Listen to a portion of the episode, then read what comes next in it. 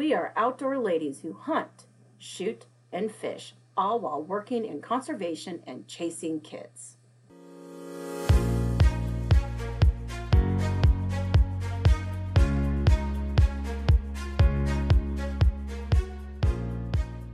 I am Julia Plugge with the Nebraska Game and Parks Commission. I'm Rachel Ellis with the Iowa Department of Natural Resources. And I'm Tanna Fanshier with the Kansas Department of Wildlife Parks. Follow us on our outdoor adventures.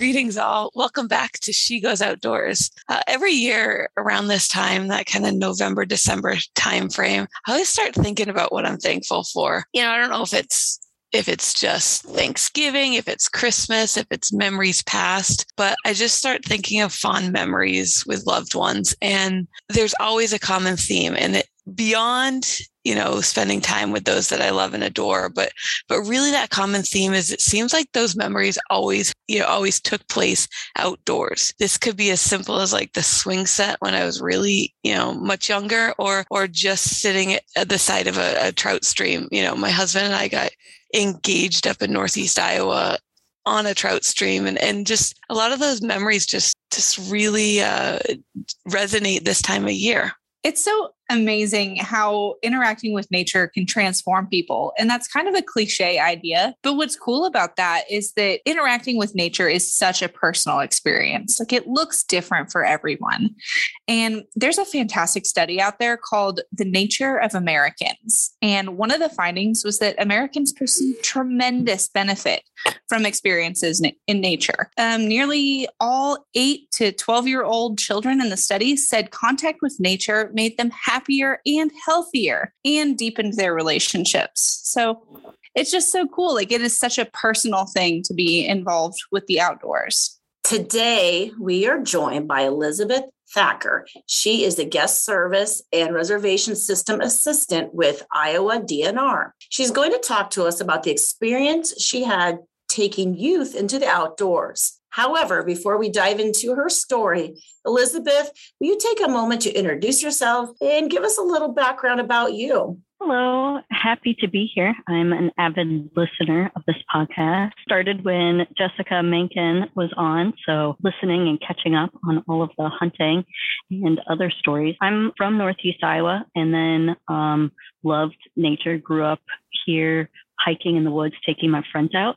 And then that kind of experience traveled through and always wanted to like help share that magic and the love of outdoors. So then I went and worked for seven years at Outward Bound, came back to Iowa because I miss winter, even though we don't have the same amount of snow I enjoyed as a kid. It's hard to not have it. And so came back home and worked for the city of Des Moines and now um, work for the Iowa DNR and just it's not even been a year, but it feels like a lot longer and I absolutely love it. I, I hope that uh, feels like much longer is a good thing. I think sometimes in state government we get a little bogged down in in uh, time on and years of service. So I hope that's a that's a wonderful one year because we certainly enjoyed having you in the DNR. Um, just excitement about the little things, and I think that's one of the things that we like to showcase on this podcast is is it's all the little things, right? Mm-hmm. And for those of you that aren't from Iowa and haven't been up to Northeast Iowa Iowa, you know, depending on where you are in the state, I often hear all of the parts of the state called God's kingdom or, or, or the land that you want to go to. Um, but I have to truly agree with Elizabeth that Northeast Iowa, it certainly holds a special place. I often say it looks nothing like Iowa. it's the easiest way to explain it. Uh, it's pretty much uh, southern Minnesota and southern Wisconsin, very similar. Lots of trees, lots of uh, just jagged cliffs and streams and hills and just it's absolutely beautiful. So, Elizabeth, interested, you mentioned that you spent seven years with Outward Bound. Can you tell us a little bit more about that organization and, and their mission? Outward Bound, it was started because there was a huge need of helping the youth actually build their character skills and then grow as people. So during World War II, when it started, a lot of boats were getting torpedoed by the German tank submarines, and then the youth were the ones that weren't surviving.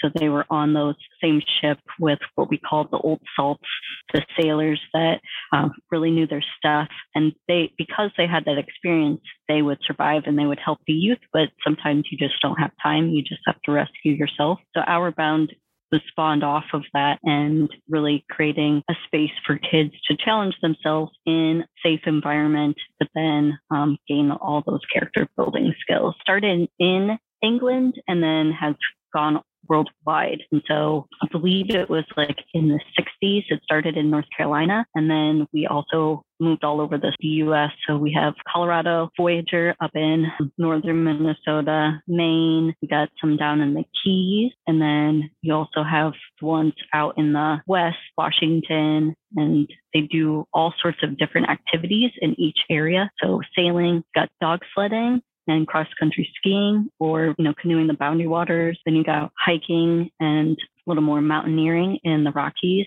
Out in the West, you can go sea kayaking and all the other things that they have out there. I'm not as familiar with that part where I worked in North Carolina, we did whitewater canoeing, backpacking, and then rock climbing, where you'd end up multi pitching on the third day. And then we would go down to southern Florida and go flatwater canoeing in the Everglades. So got sharks and alligators. Mission of it is challenging in a group environment that's safe, but then also you do have those risks. So pushing yourself out of your comfort zone and really exploring what you are capable of. That's so cool. I love when I talk to folks and they talk about their character building experiences as a kid. And one of the biggest things that folks tend to point to as a character building experience is um, my parents kicked me out of the house after, you know, Saturday morning cartoons, and I wasn't allowed to come back until the streetlights came on or, you know, until dinner was ready. There's something so magical about being outdoors. And yeah, you get all those character building experiences, that leadership and that imagination and creativity, problem solving, like you said. So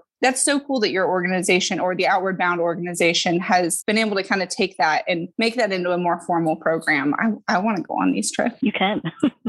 Well perfect. So elizabeth you mentioned you were taking people rock climbing you were exposing them to sharks and alligators this is amazing. What was your formal role with that organization called? My first year, I was an intern, so learning mostly about the organization. And then we did logistics, so all the behind scenes and doing stuff to help support the crews that were out in the field. And then all the rest of the years, I was an assistant instructor. Then I moved up, became an instructor. And then once you do that and you get more experience, then you become a lead instructor in the North Carolina. And then in Florida, you only just get to the instructor level, but it's basically the same as the lead instructor out there. Once you obtain those, then you kind of can do what you want, but then you're in charge of your co instructors as well. Just kind of being like that last person that if a decision needs to like be made, then and you don't agree with things, then you put your foot down, which I've done once and it was pretty awesome to feel that and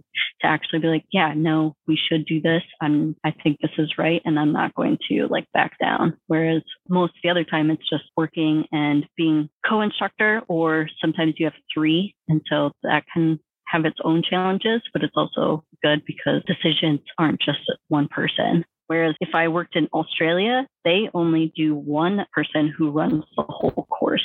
So it's pretty interesting. Not every hour Bound is the same, but then you can travel and go work in all of them. I mean, this is sounds very intense and it doesn't sound like your typical kids camp where you just spend like two nights in the cabin and you go home and wash your clothes that weekend and then you come back. It sounds like you spend a lot of time. Weeks did you stay at one time in the woods? Yeah. So we do the longest is like a 28 day, but that's mostly for like 18 and above. And then for 16 to 18 or like 14 to 18 year olds is our youngest is 14. We do 22 day courses is the max length. Um, but you go down and we'll do like school groups and we'll do like four days for them. And so it can really change because like in South Florida, we do a lot of school groups and you don't want to take away from them actually getting their schooling, but then you give them this other character building. And so that's usually four days. And we don't really want to go shorter because then we can't do all the fun activities and get it all in in a good amount of time. And then they also do OLC course. So this is for college. And then you can do class, you can get credit through oh, school. Oh, electives?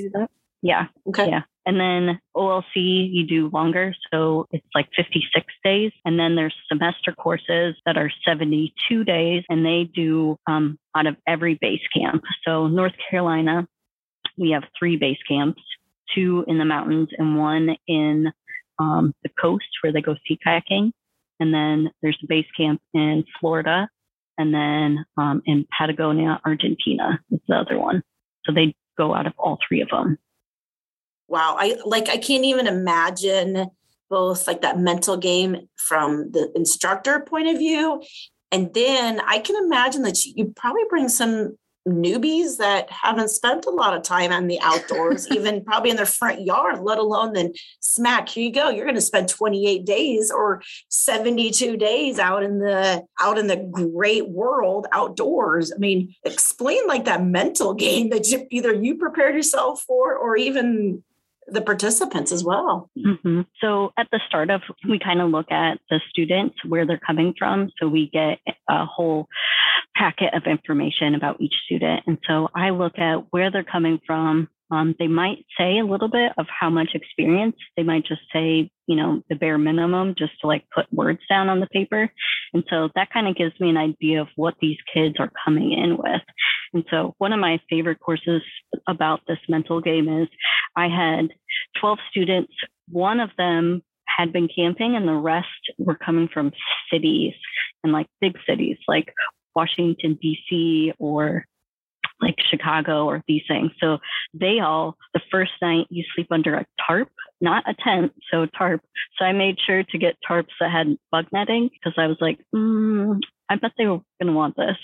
So we put the girls under one tent and the guys under another. And it was really funny because the girls were like, Can you come get all these spiders out? So I helped shoo them out. And the boys were like, Can you get these moths out? Like they were so scared. I think they were more scared than the girls were of the spiders. And so, but it was really cool because then by the end, they were helping each other get the bugs out of their tarp and they made that into their comfort zone. And so I at the beginning helped recognize like, hey, you may feel uncomfortable here, but if I was living in your city, I would probably be more scared than you are feeling now if I was where you were coming from. And so I think that helps them know like you can be like me, you can grow and be more comfortable. And it just takes time sometimes. Well, and these kids probably had never, I mean, if they're coming from Chicago or Washington, D.C., they probably haven't even seen a full sky of stars at this point and just the aha moment of even that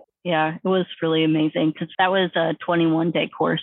So you get a lot of time with them and just showing them how nature and all of the different like exciting things. And you're not just in one location. So you're traveling. And I like to pick my campsites because of all the fun nature things or like one of my favorite places Black Balsam, North Carolina has like just these fun ecosystems and it just like look like fairyland. You get into the pine trees and you're just like, oh, it's so beautiful here. It's fun to share those places. I um really liked going out off trail because then you see trees or see flowers that you've never seen seen before, like pink lady slippers, and you're like, "What? I didn't even know pink ones existed." And you come into top of a hill, and you're like, "Oh, there's like 12 of them," and you just like look around and you're like, "Guys, we just got to sit here and look at how amazing this is right now." So it's fun to share yourself so that they can see like, "Oh, this isn't like all the time. Like that's only one time that I've ever seen that. And so it's really cool to share those moments with them. Elizabeth, I have to ask you've talked about like the mental strength that it takes to go out on these trips, but also the really important personal skills of being able to recognize different levels of comfort and kind of predict some of those and be ahead of that. What are some other traits or skills that um, Outward Bound looks for when looking for an instructor? So I think um, it's good to think about it as like schooling that you go into or um, different programs that might help you. So, like NOLS, National Outdoor Leadership School, was created to train folks to become our outward bound instructors. So, gave you all the hard skills. But in Outward Bound, we also do all of the they call soft skills, and so the character building, recognizing those kind of things. What I like to do is you build to your um, experiences. When I am going out with another co-instructor, we always get on the same page of how do you learn, how do you want feedback, how do you want to grow, and what kind of lessons do you want to teach? So that way you can get more experience teaching them, get more comfortable because there's certain things that you just have to do to make sure that you get the kids where they're at at the end of the course so they can feel that accomplishment. And so then going through those kind of things and learning to your your own person so like i don't always have the best memory and so i might not remember all of the nuances of a game or things like that so i created my own like little book of resources so if i'm like oh these kids are they really need to do like a listening skill or they really need an initiative right now or a game but i can't remember it off the top of my head so pulling that little book out really helped me to give them the right thing for that moment and what they needed. And so that really was really helpful for me. The excitement and, and kind of the fond memories as, as we kind of reminisce and just thinking back to sitting around and, and, and, and thinking about uh, good memories. And, and it's nice sometimes, sometimes distance of time allows us to forget some of the maybe the uh, the other sides of things. So it's it's fun to hear the the happiness and and excitement in your voice. You, you mentioned when you started you were an intern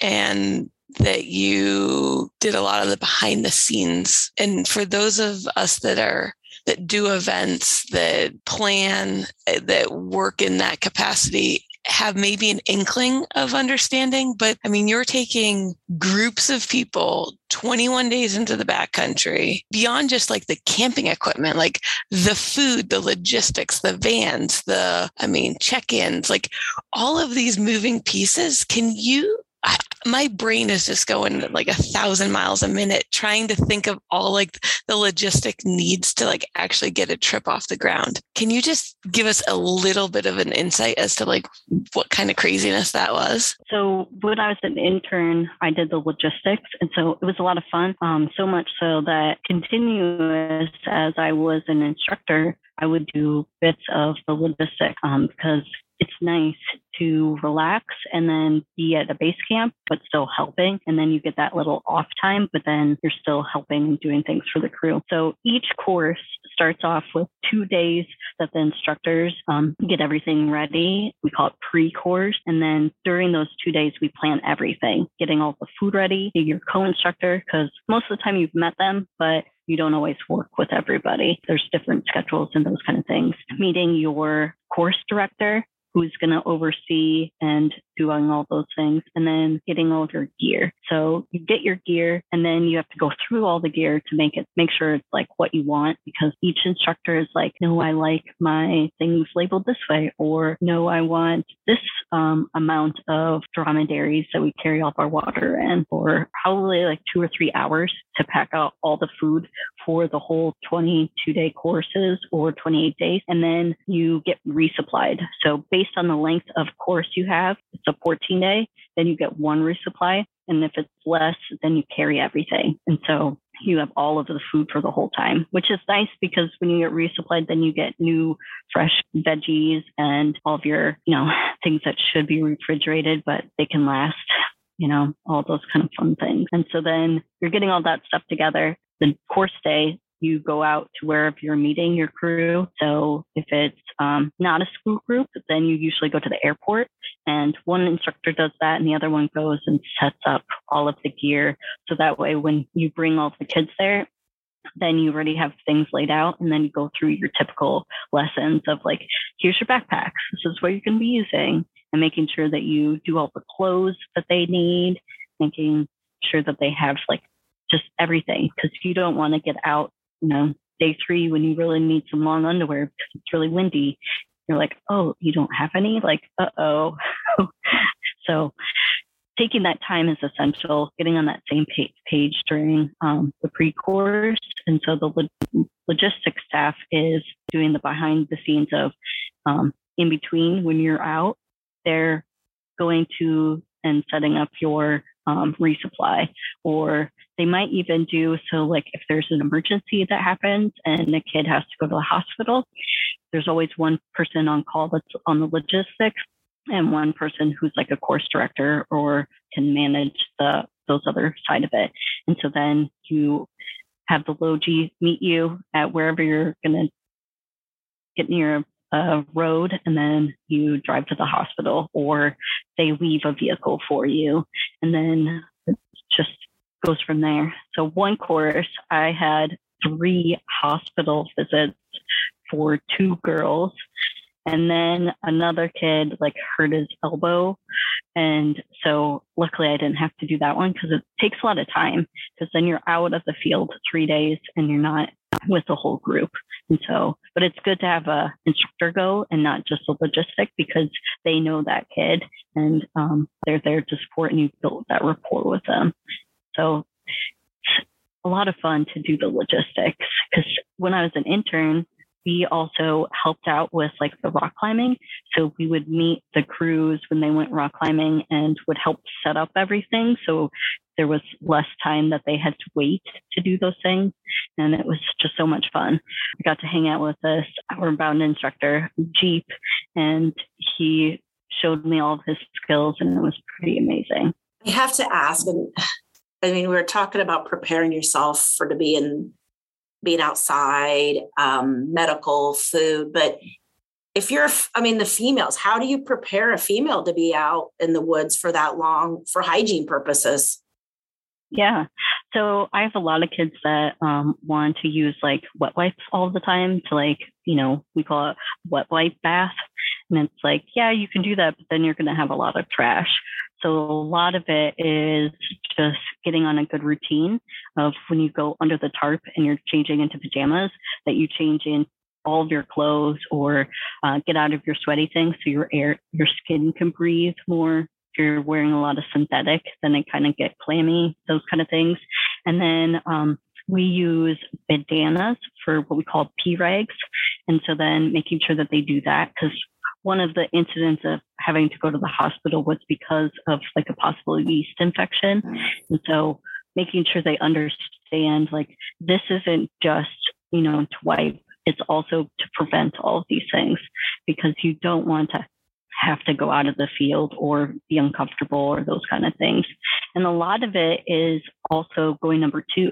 So a lot of the issues are the kids are just like, I can, I'm going to wait. Like it's uncomfortable. And so making it fun for them and showing them like, Hey, yeah, it does kind of suck, but it's also really fun and you get the best views and you can watch nature and you can score it if you're like, these kids need a little bit more, you can put it on a rank. When they come back, they have to rank um, how well it was from the scene to like going or all of those kind of things. So um, I was with, with my instructors.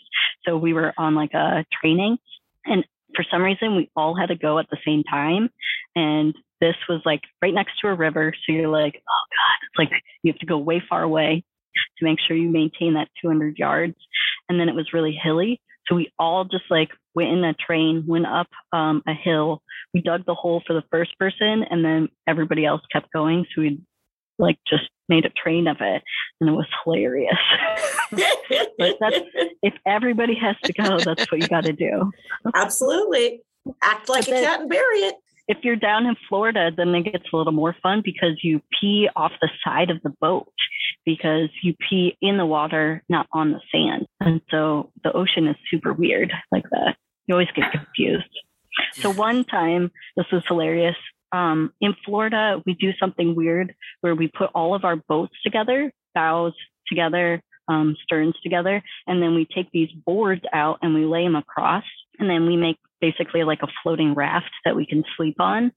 So, you know, if we don't make it to our campsite that's on land, then we can make it wherever we want.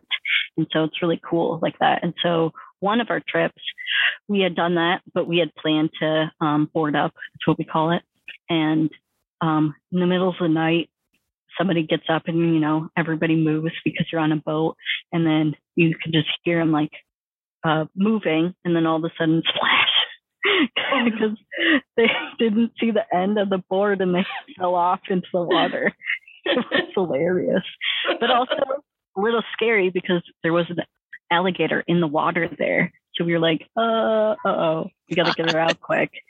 Uh, it was fun time. Going to the bathroom, I think sometimes when I'm in the front country, it's harder because you have to find an actual restroom to go. Whereas when you're in the woods, you can go anywhere.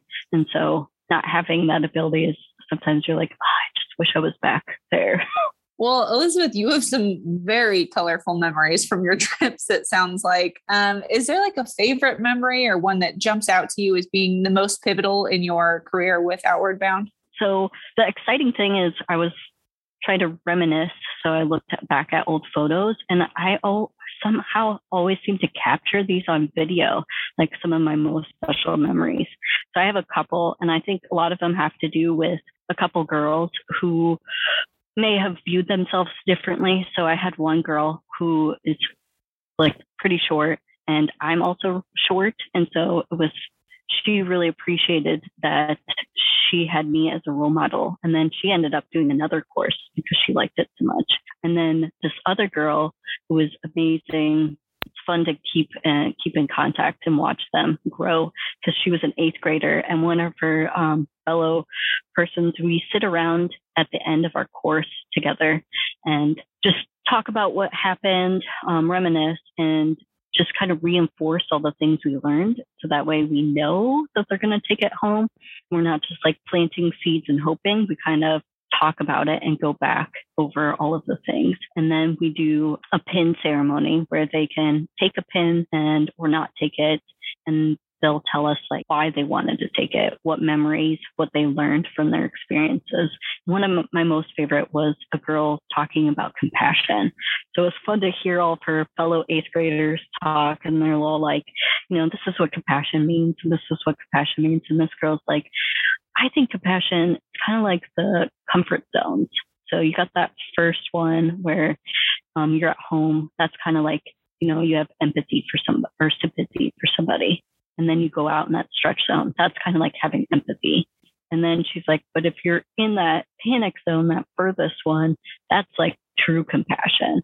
And so it takes time to get there and to move it. And it was just, it was amazing to sit there and hear her talk about it like that because I'd never thought of it. And so it's really fun to learn and grow from them in those special moments. And that comes through time and giving space for them to actually communicate where we don't push what we want them to say, but we give them that time to reflect. So we're talking, it just seems like we're talking a lot about uh, kids, you know, under 18. I mean, honestly, this sounds like something that adults need to do as a person that is, you know, just a little over 18. do you have a group for camps for adults as well? Yeah, definitely. So I actually did one. Um, I forget what it was actually called, but this was a lot of folks that were transitioning. And so I had a range of folks from like 30 and to I think about like 66 year old. And we went out and it was nice because then they kind of similarly talked about the same thing. Being an adult and having more experiences, they could um, reminisce about those, but then also communicate more with other folks about this is what I'm transitioning, or I just changed jobs from this to this. And so it was really fun to experience the woods with uh, a different population. But then Outward also does um, programs. And so these ones are designed that you can call one of the Outward and then they'll help pay, or if not pay for everything, even travel to get you out to wherever they have these programs. So we have them in North Carolina. Um, we have a lot of them in Florida. And those were amazing programs to like just you know talk about what happened for them as a vet and then that transition back home. And so i kind of think as we talked about the history of outward bound it also helps them with that rigid programs and the stuff that they did as vets but then help them with that transition of maybe we need to communicate or do those soft skills or that time or those experiences with one another and knowing that you have resources with your fellow crewmates or other folks. Yeah, they do them all over different kinds of things and it's pretty awesome. I can't wait until I do one. It sounds like and maybe Tanna this might be good for you as you prepare for your big wedding date. Maybe this is something that like should be like a pre-marriage encounter weekend. Go out with your fiance for 28 days and can the two of you survive together through that? And if you can, then you're meant to be. I think that's probably true. That would be a lot of fun. so I'm curious, Elizabeth, um, as far as getting involved in the program, is it like a really competitive application process? Is it something that anyone can sign up for? How does that work? I don't think it's that competitive. I'm not that familiar with that side of it because it's we called it the town office would deal with all of those things. But our crews are limited to the number of um, people we can get into like a 15 passenger van. And so we top out at 12, but you know, we have a lot of courses going on seasonally. So it was really nice, like spring, summer, fall in North Carolina. And then you also have Florida that you could go do things. So I don't think it's that competitive, but it also, a lot of it has to do with your medical and getting screened to go out there. Because mm-hmm. if you have medical issues, that might prevent you, but we do work with folks. So we had school groups that went out, and if somebody's in a wheelchair, it was pretty awesome. The parent of the kid got the made sure that they had a wheelchair that was ready, and then they had already been in discussions with Outward Bound like years in advance because they knew their kid was going to do this when they got into eighth grade. And so then they also stacked the crew for them to make sure that it, it was inclusive and could work and people would push. You know, sometimes you don't want a kid who's like really raring to like hike fast and then you have a person with a wheelchair because that dynamic can lead to a lot of things. So that can be helpful. If you're not in a school group, then it's just what ends up together. And so it can be really fun. And it's also good for us to experience that. That's, I think, one of the reasons why I left Outward Bound, though. When I was leaving, I noticed the kids were changing. So when I grew up, we went outdoors a lot. We kind of were inclusive and teamwork and team building skills. And the last course I did in North Carolina, it didn't seem as much about the kids wanting to do team building skills. And that was kind of hard to um, work with because I'm like, that's kind of what we do here. We have to work together to accomplish these things. Instead of me trying to figure it out, I think the best thing I did for myself was to get time away because I'll probably always be an outward bound instructor, probably go back eventually, but it's also nice to experience the world and not through the lens of an instructor because you miss out on a lot of things because you're in the woods for that long.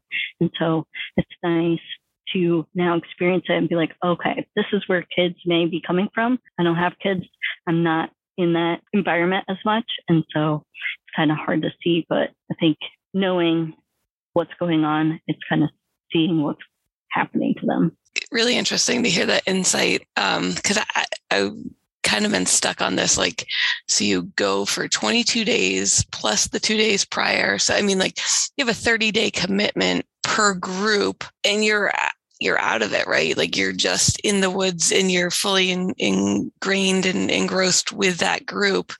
And then you come back and it's like I mean, do you read 30 days of newspapers to like remotely try and catch up, right? Like lack of connection, I, I think would be really a, a, hard piece. And, and so, uh, yeah, that's where my mind's been while you've been talking is just kind of thinking about that. And, and furthermore, like each group must have its own personality they and, and character. Like that group dynamic thing, it would be really interesting to see, you know, you have one really great group and then you hope the next one's as great, right? Like, I don't know. Um, like I, I recognize that we don't like live in like a Disney script, but in my brain, like on the third day, everyone got along. You know, like you opened up enough. But I, just, do you have any any uh, thoughts or, or things to draw from your experiences on on any of my my ramblings? Mm-hmm. Yeah. So I think that's a big part of it is even instructors, like when we were in a group, we still go through the same things. We call it like norming, then you're forming your group, and then you can storm, then you can go back to norming, then you can go, I think the last one is like performing, you know, they all rhyme and things. And so you'll see this happening in a group where they're going through these different stages and then making sure that you recognize that so you can give them the skills that they need, that character building skills. They need to listen or they need a challenge or maybe they need conflict resolution to work through what's going on. I think one of the hardest things is also knowing your, your group before you go out. So like we planned a trip in South Florida where we went through the mangroves. We like have tunnels and like little streams that you can go down. And we did that with a group of girls and they just like freaked out the whole time. And I was like, yeah, I'm probably not going to do that again with this school group because it seemed to be the norm for that school that they would freak out because you see these crabs and they're going upside down, but then they're they're big, but not super big like crabs big. But you first glance at them and you're like, are those spiders? And so they just like it was too much for them. And then when you get them into like that panic zone, then it's hard to get them and bring them back to being comfortable. And if they're out in the woods and not it's not like comfortable for them, you might not get back to where you can actually learn or teach them. And so I think that's why that two day planning can really help a group. But I always like to bring the magic. So, you know, if you're in a location and you can't build a fire, I like to whip out a tiki torch because seeing that flame could really bring and make you comfortable. Or like, oh, one of my best trips, we were doing this um, off trail and it was like horrid. Like we went through like um, raspberry bushes. We went up and down like mountains. It felt like we had already been hiking for a while and we didn't get to the campsite until like I think 2 a.m. And the campsite was like at the end of the off trail. Like you just like ended up there. Oh my gosh. And so we were probably like 10 minutes away and I could see these kids were like crashing. They were tired and all those things. So I just opened my bag and I had Oreos and I was like, we could do this. so I whip out Oreos. We all got a little sugar rush and then we made it to the camp and then just got in our sleeping bags and went to bed. So it's also having those special moments to help bring them back to know like, hey, we see you and and then that really helped having that early because if they have that challenge of that long day early, then they know every other day is going to be easier and they know they can do it. I can't imagine what your bag must have looked like, like tiki torches and Oreos. I mean, I know when I pack my hiking bag, both of those things are put in like the non-necessary file, right? It's like totally that mom purse or the like I'm envisioning Mary Poppins right now when she's pulling out the uh the lamp and then the big old umbrella and well she had me at oreos because i mean an oreos even in my house sometimes that's what keeps me going all the way through you have that one little oreo and sometimes they're just lifesavers and it sounds like that oreo literally was the key piece in that trip I don't think mm-hmm. I've ever experienced eating just one Oreo though. Well, true, true. That's so cool. And I, what I love about this program is we don't think about it and maybe especially with like our generations but being outdoors is such a privilege and experiencing nature in these wild spaces it's it's such a, an incredible thing that some people don't have the pleasure of being exposed to when they're young or even as adults. And so I love the way that this program makes those wild spaces available to everyone and those experiences available to everyone. Because we i think it's easy to forget how lucky we are um, to have access to these things. And it can be easy to look down on other people and be like oh they're just city slickers. They don't ever get out and camp and hike and fish and uh, you know that's not what it's about. It's it's a it's an incredible thing that we have access to. I love that outward bound is sharing that with other people and making that more widely available. Elizabeth you have shared lots of great stories and it sounds like you've had so many different types of trips. What has been what was that your favorite trip that you can just recall all the time? Where i mean just i guess explain explain it. What were you doing? Where were you at? What was that favorite trip hmm. i don't i think mine isn't with north carolina i think mine was a more recent trip with my family we went to the Boundary Waters during um, COVID in 2020, and I didn't realize how stressful the pandemic was until I got out there and we were just like, didn't have to worry about it. It was so peaceful and you could just really let go. And that inner peace came in and it was, was just so magical. And then there was a couple campsites that were out in this world. Like one had the um, toilet at the top, so it was kind of like a throne, and was also on a, like a rock that we could be at, and it was just so amazing. And then we canoed, and we got to this other campsite that we kind of heard about. It was an island in the Boundary Waters, so we ended up camping there, and then going on all these hikes. And when you got up high, you could just see all of it. It was like like probably one of the highest points I think in you know north northern Minnesota, and it was it was spectacular. And then I think I just stayed for like maybe even a week later, I could still feel that peace that that trip brought me. And thinking of that when we were out there, my grandma went during World War II. And so when I was out there, I was like, why would she go during World War II to the Boundary Waters? And afterwards, I was like, oh, I get it. When things are stressful, you need to go outdoors because that helps re remind you what you're doing these things for, why you want to share that and reflect and then just know that you can keep pushing on. You keep keep going. If our listeners are interested in learning more about Outward Bound or supporting the organization, maybe even signing themselves up for a trip, where do you suggest they start? They can look at any of those states or worldwide.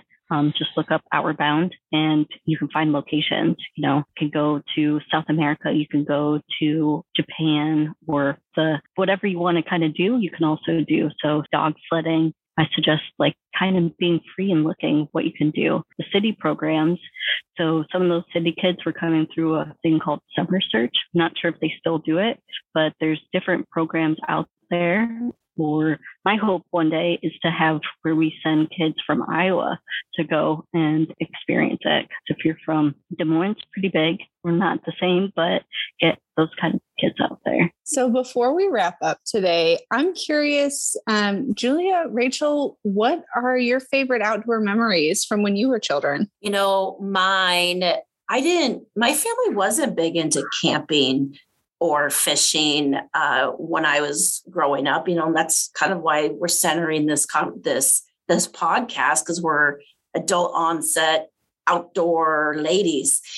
And but my mem now that we're talking through this, having this conversation about outward bound, I keep reflecting back to going to 4-H camp and just having that opportunity to stay in a cabin and uh, hike through woods that honestly these woods and if you're it's a camp between lincoln and omaha. And so but you just still have the opportunity to go hiking or play in a lake or go canoeing. So you know that is what i remember most about my outdoor memories just having that opportunity to to go to camp for seven days. And now thinking so similar to to these outward bound and they having that opportunity to do something similar but to even to the next level. So i was uh, lucky enough to to spend my summers at a lake. So we we packed up when school got out which in new england was you know the last week of june which i know everyone in the midwest is like appalled that i went so long but that's what you did. You started after labor day and you went through the end of june. So we packed up in like June 26th every year. And we drove 1,200 miles from Massachusetts to Indiana. And then we spent the next month. So we, we stayed until the first week of August at uh, our lake house and and spent time with my grandparents and we had like free reign of about 10 cottages so you got up you had breakfast and then you were gone.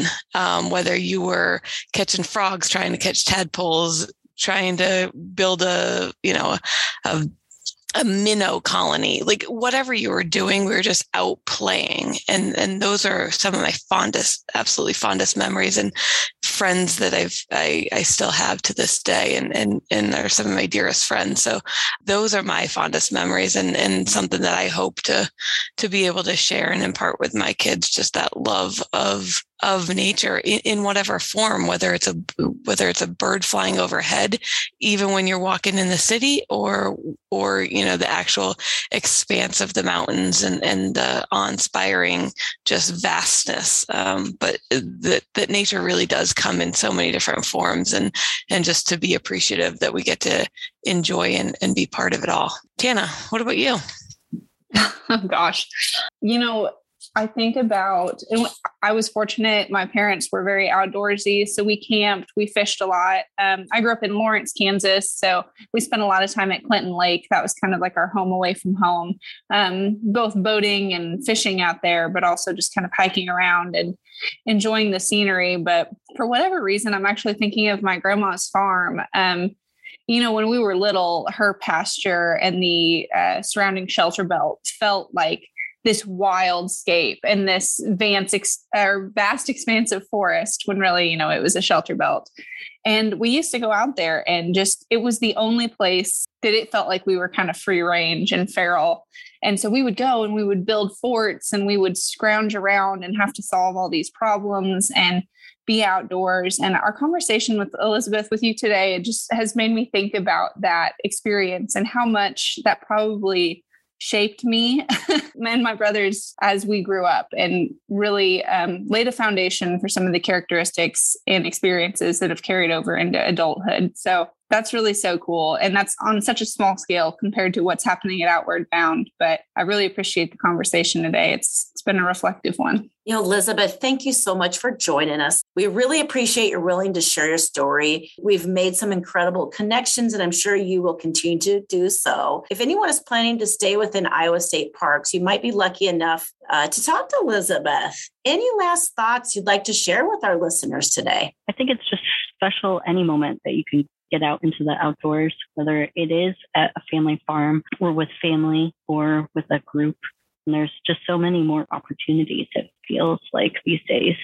So get out there, have fun. Yeah, if you call, you might get me, and then I'll give you some feedback on different fun things. We just went to Backbone and hiked the ridge and saw some amazing eagles, and I was beautiful and I've been a few times to Nebraska, and that was amazing. I haven't been um, further south though, so I need to get down there to get in the outdoors. But it's been lovely chatting with you all. Enjoyed the reminiscing and brought out a lot of good memories for me. Well, thanks again, Elizabeth. And really, as Tanna put it so eloquently, a really reflective conversation where kind of brought us all back. And I think getting in in especially this time of year, it seems like there's just such a hustle and bustle that we're all going in so many different directions and you got to get this, can't forget that to just take, you know, an hour to, to think about why, why do we want presents? Why are, why are we worrying about this? It's because we love those people and we want them to really enjoy um, this time of the year and to spend time with them. So,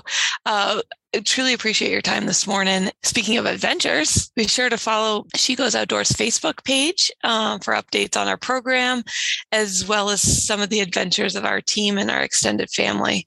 Uh, we do have subscription boxes available right now. If you missed the ice fishing, there are still some available. And then we're actually uh, pollinators. Our registrations are open. So get get on and get going and we're looking forward to having our upcoming educational zoom for our ice fishing ladies here in january. So uh, as always remember to subscribe get your updates on new episodes like us rate us share with your friends and we can't wait to see you outdoors